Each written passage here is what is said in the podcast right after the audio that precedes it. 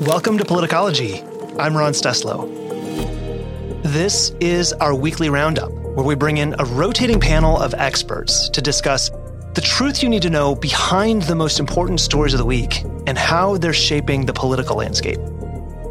And on our outstanding panel today, returning to the roundup is Politicology fan favorite, Lanae Erickson. Lanae is the Senior Vice President for the Social Policy and Politics Program at Third Way. Lanae also served on President Obama's Advisory Council on Faith-Based and Neighborhood Partnerships. Welcome back, Lanae. It's great to see you, and a big happy birthday. I know. I was going to take the whole day off, but I thought it'd be more fun to do a podcast on my 40th. Also returning to the roundup is Al Cardenas. Al is a nationally recognized Cuban-American leader in law, business, and politics who served in the Reagan administration and the H.W. Bush administration. He's been recognized as one of the most influential people in Florida politics, and he's a former chairman of the American Conservative Union and a two-term chairman of the Republican Party of Florida. Al, it is great to see you again. Thanks for making the time today, and welcome back to Politicology. Thank you. Great to be with you as well. On this week's roundup, the emotional address by Ukrainian President Zelensky to Congress and what the U.S. is and isn't doing to help Ukraine defend itself.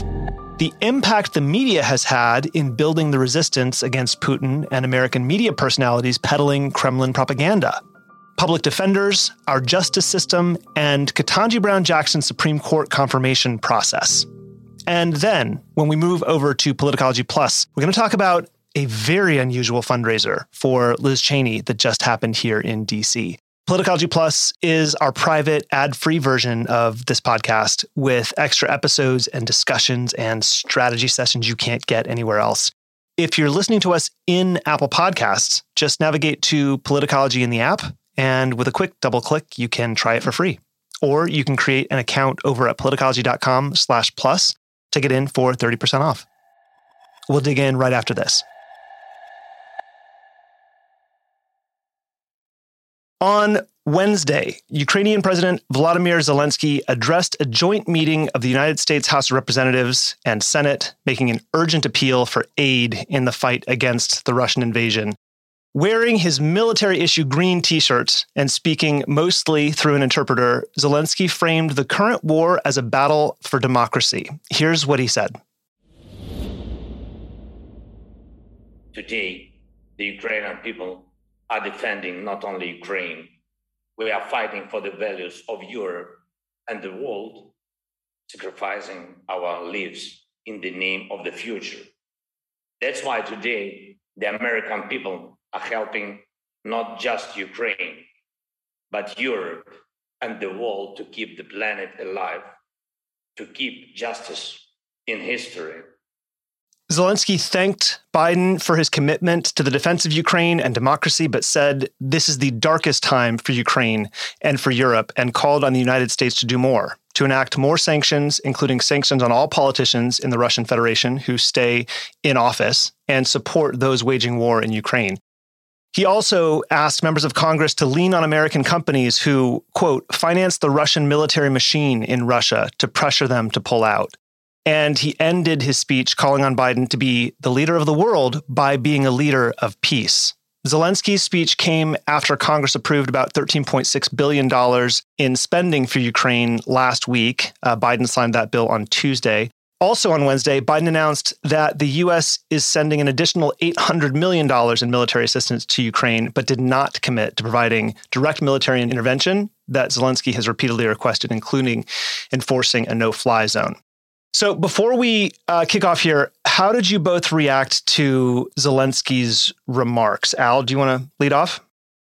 Sure. Well, he's been a real gift to the free world, far exceeding anybody's expectations. Who would have thought that a former actor, comedian in some instances, would rise to the role of being a hero around the world? And his gift has not only been to the Ukrainian people, he has been single-handedly uniting the European Union, giving them a new perspective on Russia, rethinking what their energy needs are from Russia. He has put NATO in a new alert and single-handedly And he's made Joe Biden in the United States a leader of the world again.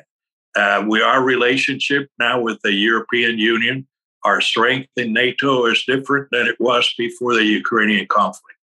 And I don't think any of this would have happened were it not for Zelensky. Obviously, Biden thought that after his four previous successful excursions to expand Russia's territory, this would be another piece of cake. And he has found things totally different. And I think Zelensky deserves all the help he can get. And I can get into that later. But just regarding his remarks, it was great to see everyone on a bipartisan basis giving him a standing ovation in the United States Congress, which spoke a lot about his ability through his own personality, his own courage to unite people around the world, even our own, dysfunctional Congress.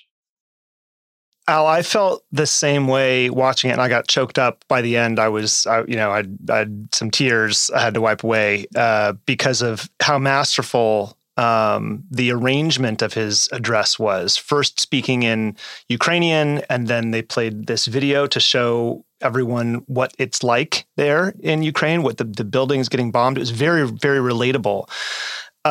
And then obviously finishing his remarks in English, it sort of, pulled everyone's attention in. So just the sheer sort of the craft of the address I thought was really great, especially considering that he, wasn't there in person and wearing his T-shirt. I would just like, this is the way to do it, man. Right. That was, put up or shut up energy. Lanae, I have two questions for you. First, I'd love to hear your personal sort of reaction to watching the address, especially since your work is, focused on Congress. How did it make you feel personally? And also then reading the room being, our bicameral legislature, how is this being interpreted? And what do you make of the sort of extraordinarily unusual bipartisan moment this seems to have created on the Hill? Yeah, I think the thing that I was most kind of struck by in the speech was just how well he understood and spoke to his audience, which was not just the members of Congress, but also the American people.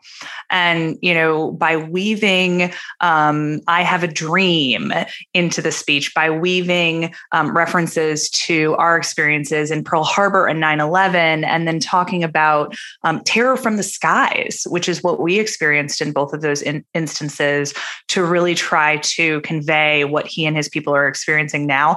I thought it was masterful and really, it showed he's not just good at uniting people, but he's good at understanding someone else's perspective and speaking to them about the thing that's going to touch them. And that is so rare in our current politics, in, our social media world, where mostly we just say the thing that's going to get the most likes and speak the most to us and not to other people. He really understands the art of persuasion. And, you and I were texting a little bit, Ron, last week about the idea of a just war and the fact that younger people may not have ever experienced what that would feel and look like when there's so clearly a right and a wrong side. And that's, I think, what he's really conjured. And it spoke to not just people who were paying attention and people who, like Molly McHugh, have been watching this for so long and, teaches me everything I know about what's going on in Ukraine. But he spoke to, like, my mom. I think that is really a talent and a human quality that even many of our politicians don't seem to have anymore. So I was really impressed by that. I think in terms of how we've gotten, we couldn't agree on transportation infrastructure, before Zelensky came along. We couldn't agree on naming post offices, like literally. So the fact that he is able to garner support, up and down the halls of Congress, even the most extreme of both of the parties are on board at this moment for Ukraine. I think that is really remarkable. And again, a testament to his ability to persuade and connect with people and explain the injustice of what's happening to him and his people. Yeah, I totally agree. It was, I don't think I've seen a bipartisan standing ovation in quite some time. And it was really remarkable to see that after he finished. Al, Zelensky has been framing this fight as a fight for democracy itself. And I wonder, how effective do you think Zelensky is going to be making that case to world leaders? Well, I think you're asking the right person. In 1991, when Ukraine celebrated its first elections after the Soviet Union debacle, the military was still pretty much controlled by pro-Soviet leaders, and there was a great deal of concern about the fairness of the election. So those in that temporary government in Ukraine agreed to this electoral committee consisting of people throughout the world. I was fortunate to have been selected by George Bush, the father, to represent the United States. And I spent almost a month in Ukraine. We had, the staff from the Department of State. I visited Kiev, Odessa, and in between, and got to know Ukrainian people fairly well. And I can tell you, for one, that I experienced the thirst for freedom, the thirst for democracy in the Ukrainian people.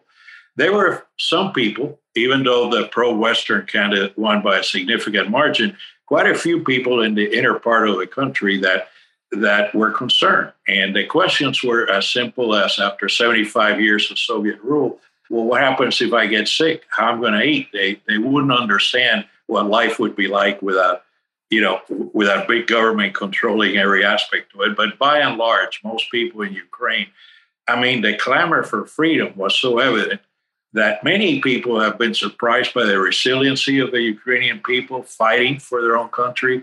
I was not. I experienced it personally. It stayed with me through this day. And maybe because being of Cuban origin and fleeing communism, I understand the thirst for freedom. But that was an eye-opening trip for me. It was one of the most significant experiences I have had about tasting others' quest for freedom. And so when Zelensky spoke those words, I understood perfectly where he was coming from. Lanae, I wonder, we were talking about this a bit last week, and I've dug into some of the polling that you were kind enough to help coordinate. I wonder how you think the youths are viewing not just the conflict, but Zelensky himself. There's this idea. I saw Bill Kristol tweet a couple of days ago that he, unfortunately doesn't think he will be voting for a Reagan Republican in the next presidential election. It will instead be a Zelensky Democrat. Think about that term, a Zelensky Democrat. What does that look like? I don't know. Let's start with the youth. I think we know that younger voters value authenticity. And, it's what a lot of them saw in Bernie Sanders. Bernie Sanders is who he is, warts and all. And he has never been anything else from the time he was mayor in Vermont until, the many decades he spent in Congress. He just is himself. And I think Zelensky has that same quality of authenticity that really appeals to people.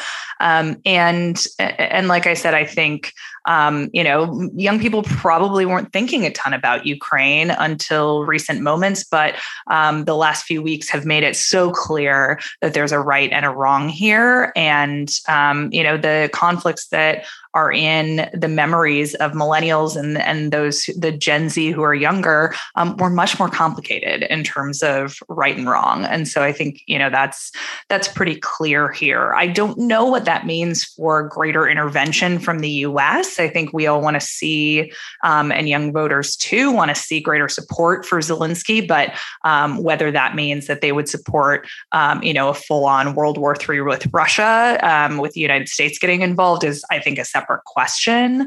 But I do think that this moment has put the Republican Party in a bit of a pickle because, we're talking about a party that's still led by a person who who looks up to Putin and congratulates Putin and is closer with Putin than any other world leader potentially, and is now very clearly on the wrong side. So, we've now seen some of the Republicans kind of break from Trump and try to ally themselves with the Zelensky Democrats. The Democrats are united, obviously, in favor of Zelensky and the Ukrainian people, but it has created some tension, I think, in the Republican coalition. And we've seen that a little bit in the Republican primaries as well, particularly in the Senate primaries, where some of the folks that are trying to court Trump's, Trump's endorsement are really unsure how to handle this in this moment where Putin is making them look so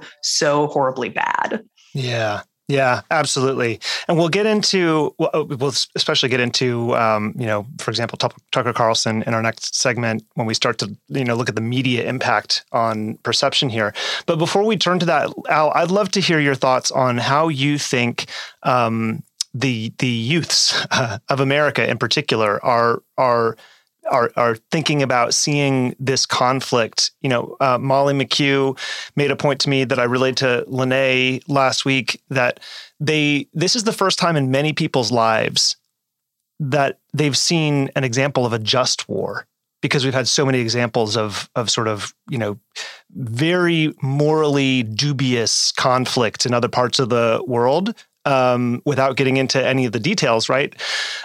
This is the first time we seem to have a very clear example of right and wrong. And I also noted in that polling, Lanae, that you sent, and I'm still digging through it, folks. I haven't finished, but one thing that really stood out was that opposition to American intervention in Ukraine was actually softest among the youngest demographic, which was 18 to 30, I believe.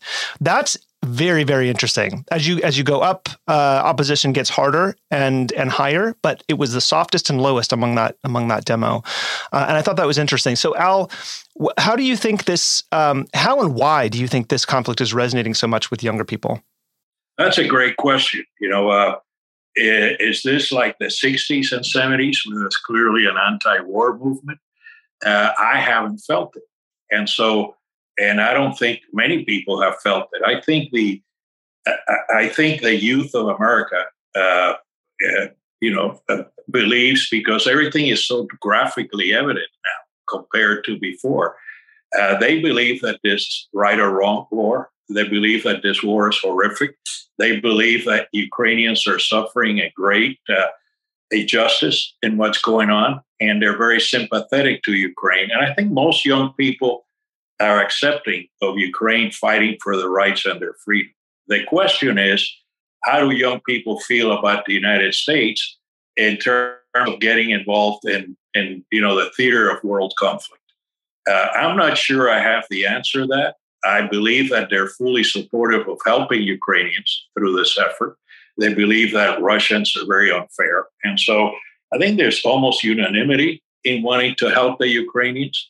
I don't think that was the case in the 60s and 70s, where we just wanted to get out. We didn't, it wasn't about Vietnam or Cambodia or anything else. We just didn't want to be anywhere.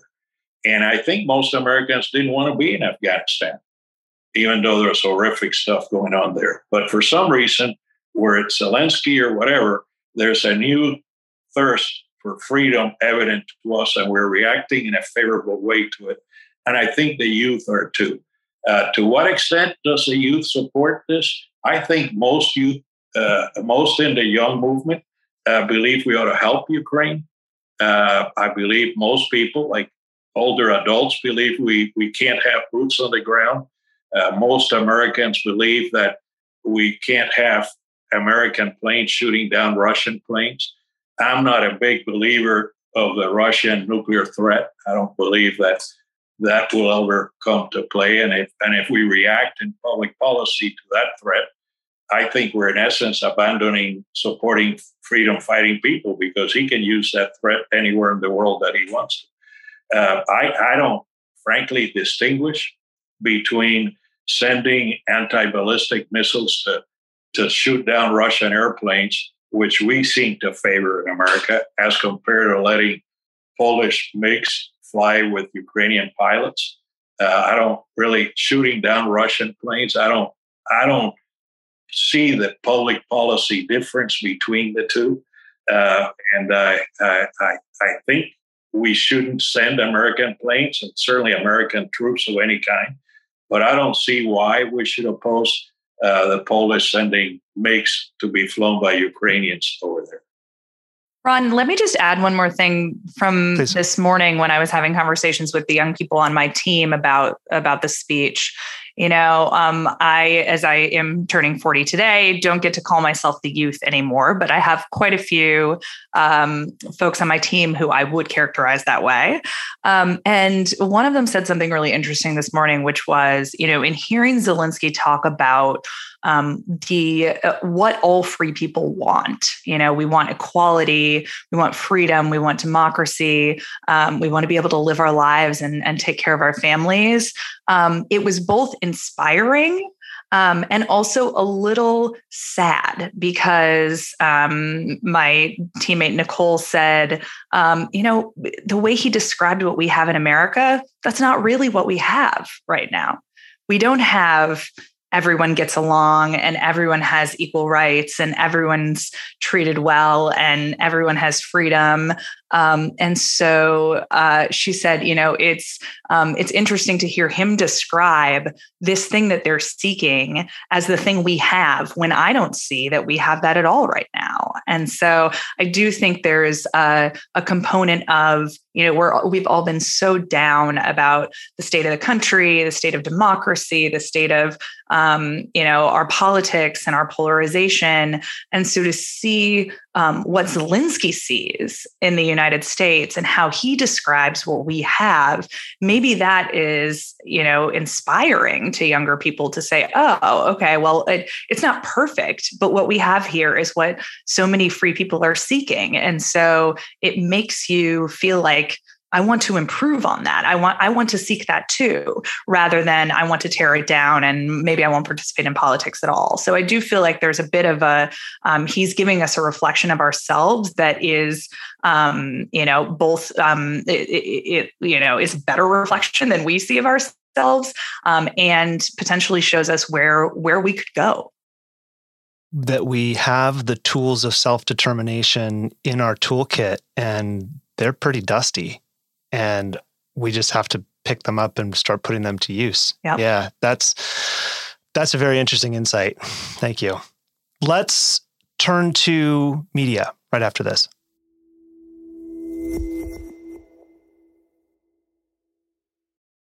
Since before the invasion, we've talked about how members of the media have been shaping how people view the war, and that's been heightened over the last week. Earlier this month, there were massive demonstrations in Russia against Vladimir Putin's invasion of Ukraine, including, as I noted on Twitter, in his hometown of St. Petersburg.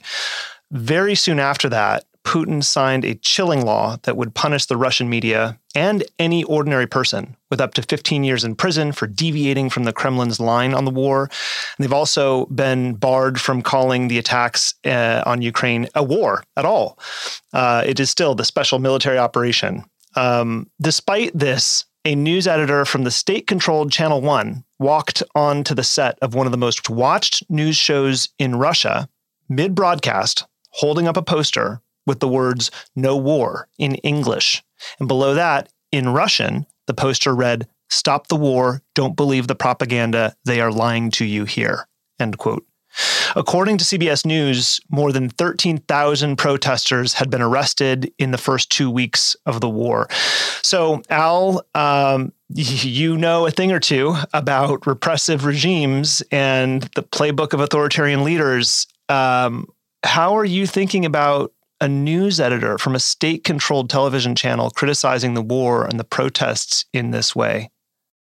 Yeah, people don't understand the courage of what it takes to do something like that. The consequences of free speech, whether it's Russia or Cuba or Venezuela, are incarceration, torture, and worse. And so this lady knew that when she did this heroic act, there were going to be serious consequences, and they're coming. Just like opposition leaders in Russia are never heard of again. either because they're killed or they suffer incarceration and are not allowed to be heard from. And so these, you know, speaking out and during a time like this within a repressive regime takes incredible courage, because there's clearly physical, emotional suffering that will follow. And when you do that, I'm just aghast at the, you know, just so. I'm just so impressed by the courage being shown on both sides. And then you have somebody like Tucker Carlson making millions of dollars a year, sitting comfortably in his couch. And all of a sudden, he's the big star in Russian TV. And I'm saying to myself, look at this Russian lady, lives there. Look at the courage she's showing. And then look at what Tucker Carlson is irresponsibly spewing. And I'm saying to myself, should there be consequences to that? Obviously not repressive consequences, but there should be consequences like getting fired, or there should be consequences like, hey, you know, come and speak to the Congress, and maybe there are legal consequences for promoting things of this nature. And so I don't know what to say. There was one congresswoman yesterday who turned her back to Zelensky when everybody else was applauding. And so I'm just saying, you know, we've got some spoiled people who need to learn a lesson in America. We're a democracy. We have freedom of speech, but freedom of speech does not include promoting things that are dangerous to the world and dangerous at home.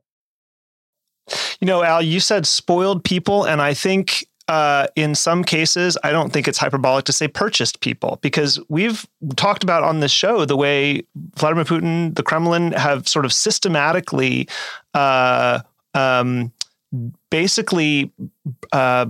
off all kinds of influentials from, former elected officials all over Europe and in the United States by essentially paperworking, board seats and very high paid do nothing jobs, just so that they have very influential people at their fingertips, at their disposal. And we started to see this, you know, we now understand why it took Germany so long, because there were former electeds, people who sit on Russian company boards, who they've sort of systematically put in place in order to slow roll any opposition to, Russian actions on the world stage. So I don't know, I'm sorry, just lay that at your feet. What do you think about that? Well, there was a time when we were hoping Russia would be more Western-like after the fall of the Soviet Union. And so when it came in the 90s for the United States to think through what it wanted to do, I understood the good faith effort to bring Russia closer to capitalism and closer to a world where it could get along with others. And so the 90s, in my opinion, were excusable, even the beginning of the 2000s, because private sector decisions were really working parallel to what our country's public policy was hoping it would be. But obviously, over the last 15 years or so, things have changed. But many in the private sector have not. And, it's hard for the private sector to understand, hey, our country gave us a green light and now there's a red light. I'm proud of many U.S. companies pulling out of Russia. It costs them a lot of money, especially those in the retail industry. There are others that should follow. But by and large, I've been fairly impressed with the private sector United States pulling out of Russia.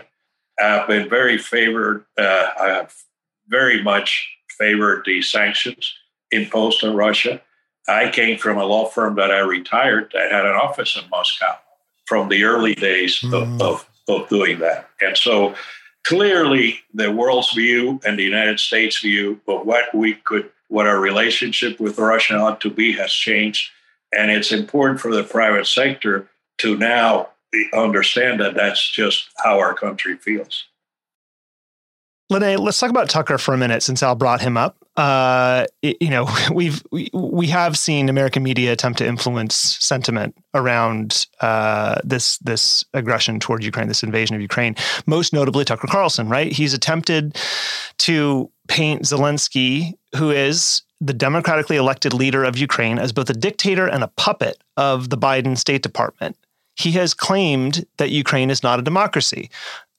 Last week, he used his massively influential show to argue that the United States has been funding Ukrainian laboratories that make biological weapons, which is something the New York Times called a baseless theory promoted by Russian media. He went as far on that thread as saying that the Pentagon was lying about labs in Ukraine. We also learned over the weekend that the Kremlin sent a memo to its state-run media outlets in early March, urging them to use more clips of Tucker Carlson in their own newscasts.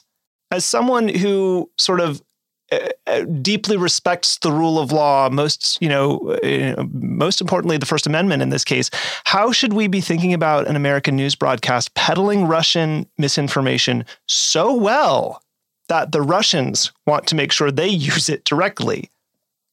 Well, first of all, let's not call this a news broadcast. Tucker Carlson is not a news broadcast. He's not news. And so, I can't even engage in a conversation that makes it seem like he is. So put that aside. An entertainer who makes a lot of money from peddling Russian propaganda is what he is. And, I don't think there can be legal consequences for that, but there should be moral consequences for that. And there should be consumer consequences for that. And there should be consequences in his employment for that. And I think, I don't think that we should be putting any person in jail for saying something, no matter how morally repugnant, as long as they are not, actually inciting violence or creating violence, because that's what our First Amendment says. But should people protest Tucker Carlson's show? Should he be fired? Should, people go stand outside his house and hold up a sign that says you are, peddling Russian propaganda? Absolutely. And so there are lots of ways to have consequences without, getting around the First Amendment in any way. And the fact that he just continues, along this line. It's like, it was one thing when it was, during the Trump administration and supporting foreign interference in our American elections. This is just taken on a completely new level. Like, he is defending a man who murdered mothers and children in the streets on purpose. So I'm baffled by the fact that he hasn't at least, taken it down a notch. And the fact that, Putin is trying to use him to propagandize to his own people is just absolutely repugnant. It's not like I thought Tucker Carlson wasn't repugnant before, but boy, he's really raised the bar on his own repugnance in the last few weeks for sure. Yeah, I agree with you 100%. I guess my comments were based on experiences we have had that I think cross the legal threshold, like Paul Manafort, even Rudy Giuliani, folks, even Tulsi Gabbard, where she really received contributions from a Russian. I mean, those cross the legal threshold. And the only reason I brought up maybe having DOJ look at Tucker is I don't know whether he violated any legal threshold or not. I just don't quite get an American doing what he's doing. And maybe he's just doing it out of conviction or profit, but there should not be legal consequences. But I think he needs to look into it. It's just so illogical. Although I will tell you that if you I've seen some interviews right after Trump rallies of Americans who attended, and it's amazing how they're supportive to this day of Putin, how the Trump's relationship during his presidency, what Tucker Carlson puts out, that's had an effect on people out there who don't know better. And, in America, having a system, as you said, there's freedom of speech, but having propaganda that sympathizes with our adversaries and is contrary to what freedom fighting folks in Ukraine are trying to do. It's just sad. It's a drama that we shouldn't be living. It's a division we shouldn't even think about in America. Al, You mentioned the people who you know give interviews after the you know the voters who go to Trump rallies and support Putin in one hand or in one breath, and then in the other are waving an American flag and yelling about freedom. Right? It's amazing to me the degree of dissonance that that the Trump cult has been able to create, and this makes me think about. You know, the several pro-democracy protest movements across the world over the last few years, from Hong Kong to Belarus to Cuba. Now we're seeing Russians protest for the right of Ukrainians to choose their own government, to choose their own way of organizing themselves. From where we're sitting right now with the war in Ukraine, the rise of authoritarians across the globe, and our own struggle with democracy domestically, Lanae, as we talk about a lot, it's easy to see our current situation as the end of democracy, or to borrow Anne Applebaum's title, The Twilight of Democracy. But when you think about these pro-democracy movements, it also feels like we could see a resurgence of global democracy. The spirit of democracy seems to be on display. And I think it is because this moment is forcing us to answer a really profound question, which is why? What big, deep, profound question of why? Why do you believe the things you believe? Why do you think the American version of democracy is great, is superior? Why is freedom important to a people? Why is their ability to choose how they organize and govern themselves essential? And we have some very big challenges answering that question now. Things that used to be obvious, or to people who, you know, were political science nerds, right? Or who have gone to law school, or for a lot of people, those answers are obvious, but they're not to many, many, many more. And I think culturally, we're in this very precarious moment when we could be looking at the end of democracy or a brilliant new century of democratic ideals and values across the globe. And so that was a long-winded wind-up, but I would love for you to respond to that and tell me how you're thinking about that, Al, and then Lanae. Yeah, I think America, we used to have boundaries of behavior, especially on the political side. There are places you wouldn't go because you knew that they weren't right for the country. I think Donald Trump just destroyed all of these thresholds of safety we used to have. We respected our institutions. We knew how far to go. We understood that we had rights to push our agenda up to the point where it did hurt the country. None of that appeals anymore. We have now accepted that appealing to people's lower instincts, fears, prejudices is acceptable in politics if it gets you a win. And, you know, it's not just Trump. It's campaign strategists that know better but have fallen into that to get paid a good buck.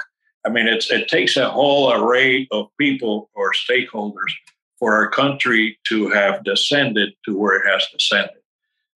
It takes cable stations who know better to agree to dissent for the sake of profit. It takes board of directors in those companies to look the other way when that's taking place by management. It takes campaign strategists. It takes contributors on the corporate and personal side who want to do it for what they believe is having a seat at the table for their corporation's benefits. It's a lot of stakeholders that it takes to pull down a country, to pull down a country's values. And we've seen during the last 6 years that there's been a cumulative effort that has resulted in the sad state we're in now. And frankly, in order to overcome that, we're going to need some real leaders to surface and overcome these primaries and overcome a political system that's now designed to benefit those fearmongers rather than those who are seeking truth and justice. That's just my sense. And so I thank you for what you do. And hopefully those of us in your program help a little bit, but it's this dissension is real, and where it stops is what we're all hoping for. Yeah, I mean, I certainly think we're at a precarious moment in American history and world history. And as you kind of laid out, Ron, there's two paths we could go down at this point. And, you know, I'm hoping we pick the resurgence of democracy path. But, you know, just to go back to your point about cognitive dissonance, you know, waving the American flag while cheering for Putin, cognitive dissonance in politics and in American voters is not new. You know, just think back to the old days of the Tea Party, old timey days when Tea Party rallies were holding up signs that said "Government hands off my Medicare." You know, I mean, there's this is something that we've seen over and over again. It might be on a more serious topic at this point. I mean, I would say the ACA was a very serious topic, and there were no death panels, and Sarah Palin is crazy, and all of that. But like, you know, we're at a more precarious moment, I think, in history at the moment. But hopefully, you know, as we've referenced back to younger people in America, this reminds people what we are fighting for. You know, what is it that we're fighting for? And is it worth it? Is it worth fighting for? And I'm struck by, in a lot of the public opinion research that we've done and that I've seen, there are two really big differences in terms of how young people see America's role in the world. First of all, they're not as prone to American exceptionalism. They're not as bought into the idea that America is the best country in the world. You know, if you ask folks up and down the age spectrum whether how much money it would take them to sell their American citizenship. If someone gave you $1 million, would you sell your American citizenship? Young people are much more likely to say yes to that question because they can think, oh, there's lots of other cool places in the world I could live. And so they're just not as bought into the idea that America is number one. And that also translates to the idea that maybe our way of governance isn't the only one, isn't the best one. So when you look at polls around the word socialism, you know, young people are much more likely to say that socialism is better than capitalism, and that maybe we should give it a try, whereas older people really reject that notion. So this might be a moment when those folks who rightly say there are lots of other cool places in the world than the United States, and also maybe we're not always right about everything. Those are two true sentiments, and we have something that's worth fighting for. And if we can hold that tension in our brain, and if young people can drive, you know, towards that and optimize towards that, I think that's how we potentially get onto that pro-democratic path. That is really interesting. Since you mentioned American exceptionalism, I should remind our listeners that I spoke with Anne Applebaum about this about a year ago, maybe a year and a half ago on the show. We can link to it in the episode. But she noted on that episode that American exceptionalism has this dark underbelly, which is that it has caused us to believe collectively that the atrocities of other places can't happen here, that democracy can never die in America because it's America. And that has actually led to this profound sense of complacency about what the hell we're doing here. So, Al, I'd love to hear your thoughts on American exceptionalism. Yeah, well, they're linked to something I call margin of error for America's future. You know, we had slavery for 75, 80 years, and then we had, you know, social injustice for 100, and now even more. Women didn't have a say in America for probably more than half of its existence in terms of voting and voting power and positions of responsibility. We've been an imperfect country, but our margin of error for being unjust, our margin of error for not having a real democracy did threaten our existence in the past. Now we have China nipping at our heels. We have Russia presenting the dangers it does. We used to, after World War II, have 70% of world's GDP. Now it's 20% or so. America is much more fragile in the global economy and in the global setting than it's ever been. And so we don't have the margins of errors that we did in our history in the past today. We can't afford to live the way we're living as a country and be led the way we're led it, and continue to believe that we will be the leader of the world with China nipping at our heels and other countries doing so well. I mean, the wealth of the world has shifted to the Middle East, to Asia, to other places. We're in a much more vulnerable position militarily, economically, and otherwise. We don't have the luxuries we had to have been so imperfect in the past. And yet we're returning to a place where imperfection seems to rule. And the dangers are that America cannot be functionally competent if we continue down this path. That's my concern. And I might sound today a little too pessimistic, but I see the horizons of the future, and I yearn for our becoming a much more stable and functioning government sooner rather than later, just because of these dangers that lurk ahead.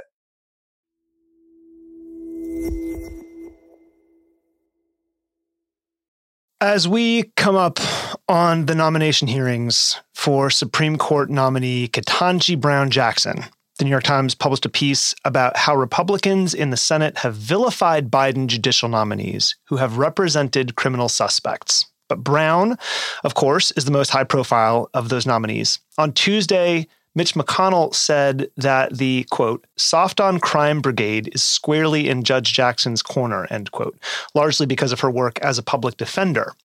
So I want to dig into this a bit. The driving point of the article is that Republicans have sought to vilify and discredit Biden's judicial nominees who were public defenders, quote, by suggesting that they acted inappropriately in representing clients accused of serious, sometimes vicious crimes, end quote. Democrats have hit back, saying that mindset ignores one of the fundamental principles of the justice system, that people accused of crimes, all people, have a right to counsel. As we think about these basic principles of democracy in a free and liberal society, and what sets us apart from the unfree, authoritarian states, societies. I want to focus in on how we're seeing that play out here. There wasn't a question of whether Samuel Alito was fit to be a Supreme Court justice because he had been a federal prosecutor, or if Justice Sotomayor's experience as an assistant district attorney in New York should be a disqualifier. So I want to get your perspectives on why we have this difference in public perception between prosecutors and defense attorneys, particularly when they're running for office or being considered for lifelong appointments as judges. And I pose that question with so much curiosity. And also, we have to just state the obvious truth that Republicans have a very effective attack vector here because of this bias, because of this difference in perception. And I first, let's dig into the, why this perception exists in the first place. And then we can talk about, the ways to counter it and actually the ways to explain why being a public defender might bring something to the perspective of a judge. So, Lanae, you're both lawyers. So, Lanae, why don't you go first and then Al? Well, I'll just say I think it's incredibly ironic because the whole idea of having a defense lawyer or being a public defender or having this kind of system that we have is that we're holding government to account. Right. There is a reason that the government cannot jail people in this country unless they prove beyond a reasonable doubt that they should be in jail and that they've broken our laws. And I think, that is supposed to be a check on big government. So the fact that, Republicans are now trying to make it, a bad thing to have that check on big government is really, kind of hilarious, because if we didn't have defense attorneys, then, whoever's the president or the prosecutor can just go pick you up and put you in jail. Like now we're in Russia, right? Like that's not the system we're trying to have. It's actually a citizen's check against against government intolerance or you know, unfair government action or government overreach to have these folks defending you. So I think like that's just, it's really silly. It's obviously just part of this bigger Republican hit around crime that they think is really going to deliver them in the midterms. Frankly, they can't find anything else to attack Judge Jackson for other than having done her job well. So this is where they've landed because she's so good at everything else. Like they don't have anything else to criticize her for. So like, it's fine. They had to have something to complain about during the hearings. This is what it's going to be, mostly because it just aligns with their idea that Democrats are soft on crime.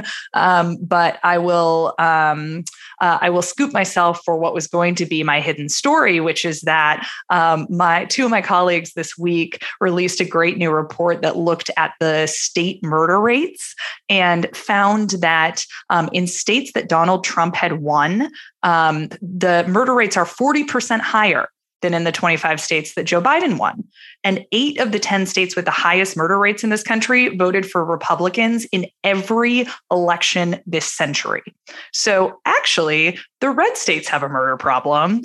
And if you look at the city level, you know, the murder capital of California is Bakersfield, which is in a county and a city run by Republicans. So, you know, we have to push back on this because the idea that it's Democrats who are soft on crime that is the responsible for increases in crime is just baloney. And this is just another way they're trying to make that case. But frankly, the numbers just don't bear it out.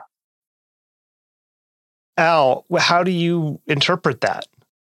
Well, look, I have a pretty simple view of things. I'm a lawyer. Most lawyers who've been prosecutors end up in a second stage of life being defending criminals. That's how they make a living. My, the best man at my wedding was the head of the criminal division of the U.S. Attorney's Office, and then he became a defense attorney. His views didn't change. His personality didn't change. His role changed in terms of the law. And that's why you have, you know, two sides arguing in the case. And that's why you have a judicial system. And so for me, you know, what role you played earlier in life is not as significant as your qualities as an attorney.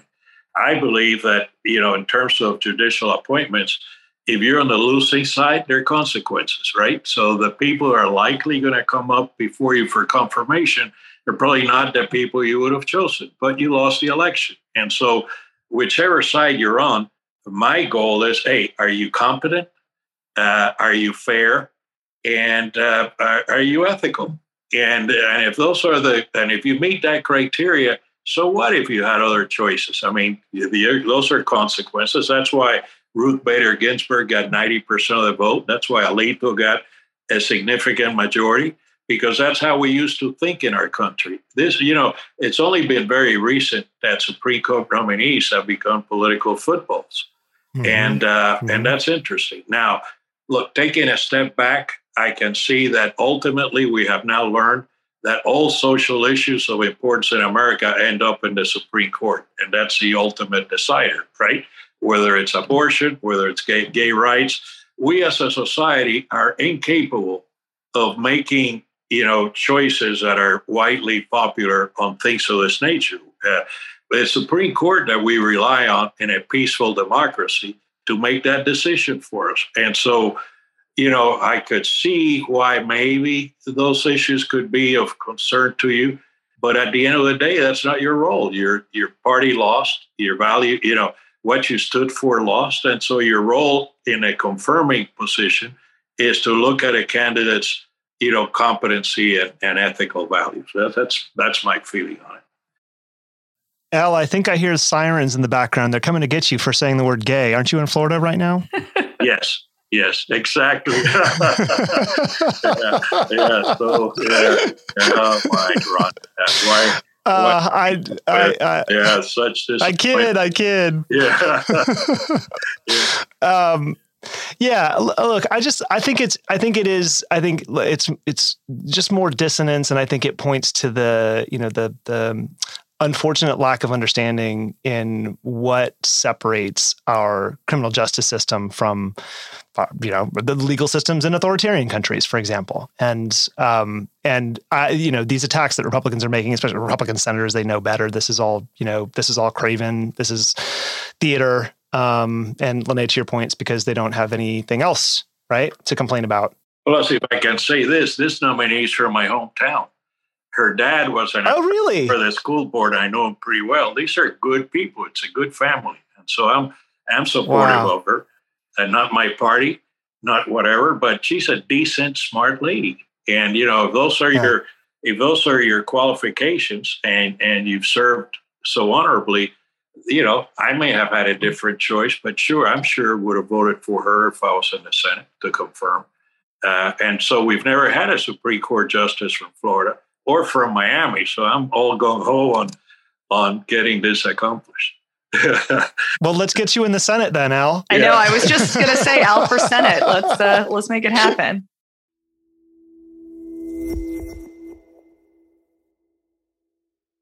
Okay. Now that we're up to speed on some of the biggest stories this week, let's talk about what you're watching under the radar.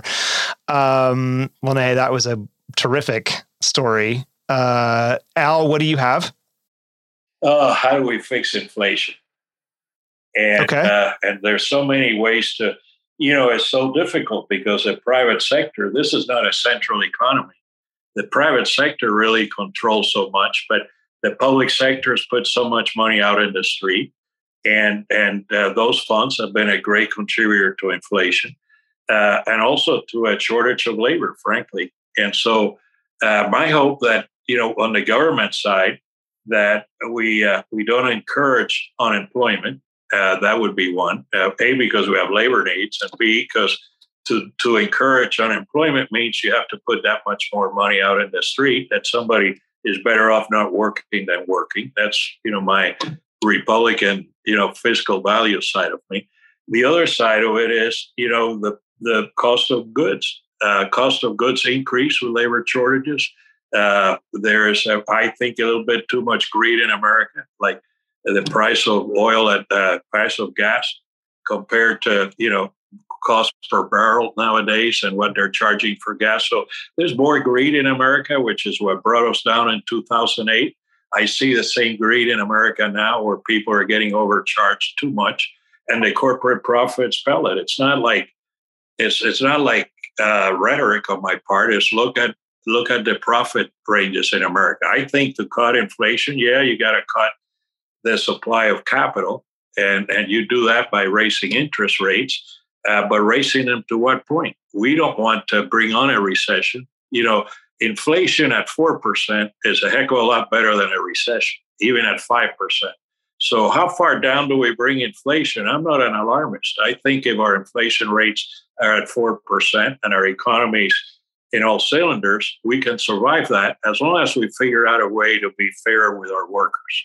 Right? Because that inflation is going to hit their paycheck and their spendable income. But in my opinion, you raise interest rates, you keep an eye on it. You don't want inflation to be at 2% like we had before. 4 or 5% based on world economy realities is great. But, there are very, very few things we can do about corporate greed. There are very few things, but we can stop large influx of money came from the Trump camp as well as Biden. So I'm not, being particularly difficult here. And it was Congress who approved everything. But we can't continue to have the same trillions of dollars going into our economy that we had the last 5 years. So that's my view of it. But how we handle inflation will have so many consequences, good and bad, that and the Fed's not the only actor here. That's what I meant. So I'm going to keep my eyes on that. Yeah. I'm with you, also very closely watching the Fed and what they're up to. And we should note for listeners, they just announced after a 2-day meeting, which was highly anticipated, they're going to hike rates, the Fed rate, I believe, by a 1/4 point. And they're going to do it 6 more times this year, most likely. Al, I want to make a piggyback. That's, first of all, just everyone should understand that what the Fed is trying to do right now is an extremely difficult task.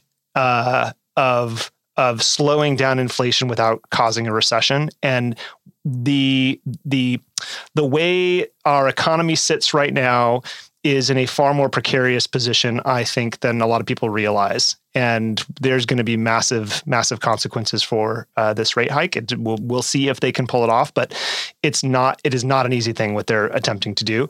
But I want to make a piggyback point to yours about the price of gas. Because I also saw the chart, so the difference, the chasm that has opened up between the price of gas and the cost of oil. And everyone should understand that the companies setting these prices also very well understand the political implications of what they're doing. The ability to manipulate public opinion with the price of a gallon of gas is profound, and they know that. That is not lost on them. So go look at the difference over the course of history, over recent history, of the difference between the price of a gallon of gas and a barrel of oil, and you'll see that there's been a massive divergence recently, and keep an eye on that. I have a completely different story, and Lanae, I want your take on this, but is it about crypto? Wait, is it about crypto? Daily saving time. It's always about crypto. Not this time. Not today. Okay. Not today. Soon. More soon. This week, the Senate passed a measure that would make daylight saving time permanent across the United States. Apparently. By unanimous consent in the Senate. Not a single objector, but lots of speeches about how we should definitely do this. And this wouldn't take effect till November 2023, according to Insider.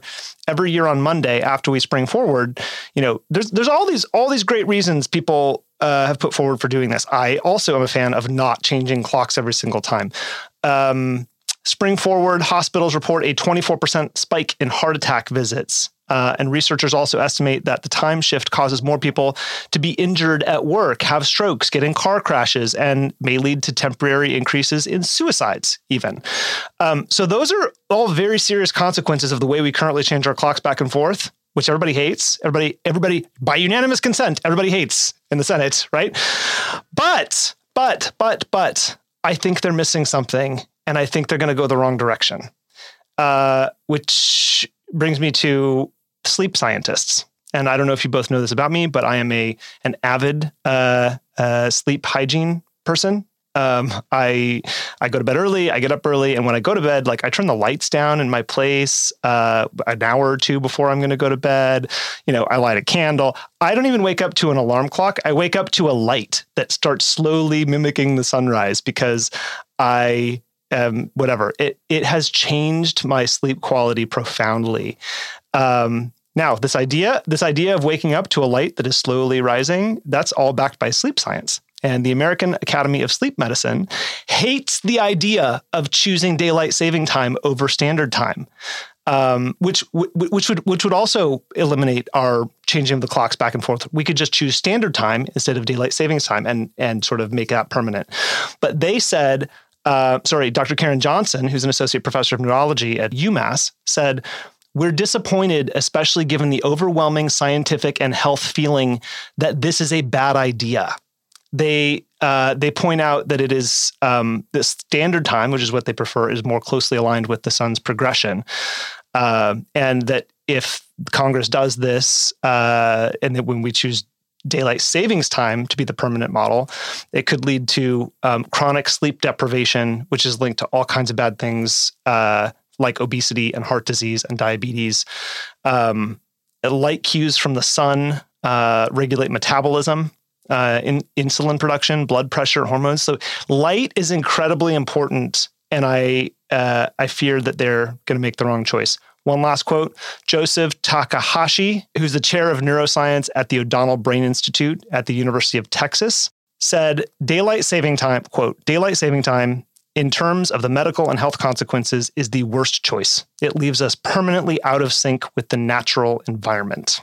So the Senate unanimously agrees in the wrong direction, according to the scientific community. Well, but I at least they agree. The number of sleep scientists in the Senate is zero. And like in general, the number of scientists in the Senate is zero. So, you know, they're doing what they think is popular, not maybe what the sleep scientists said. But what I thought was, I thought you were going in a different direction when you were going to kick it to me, because what I didn't think about when I was like perusing, you know, this one of the only light news stories of the week, right, was that in my home state of Minnesota, it would mean that kids are waiting for the bus for school in the morning in the pitch black for many, many months when it's really freaking cold.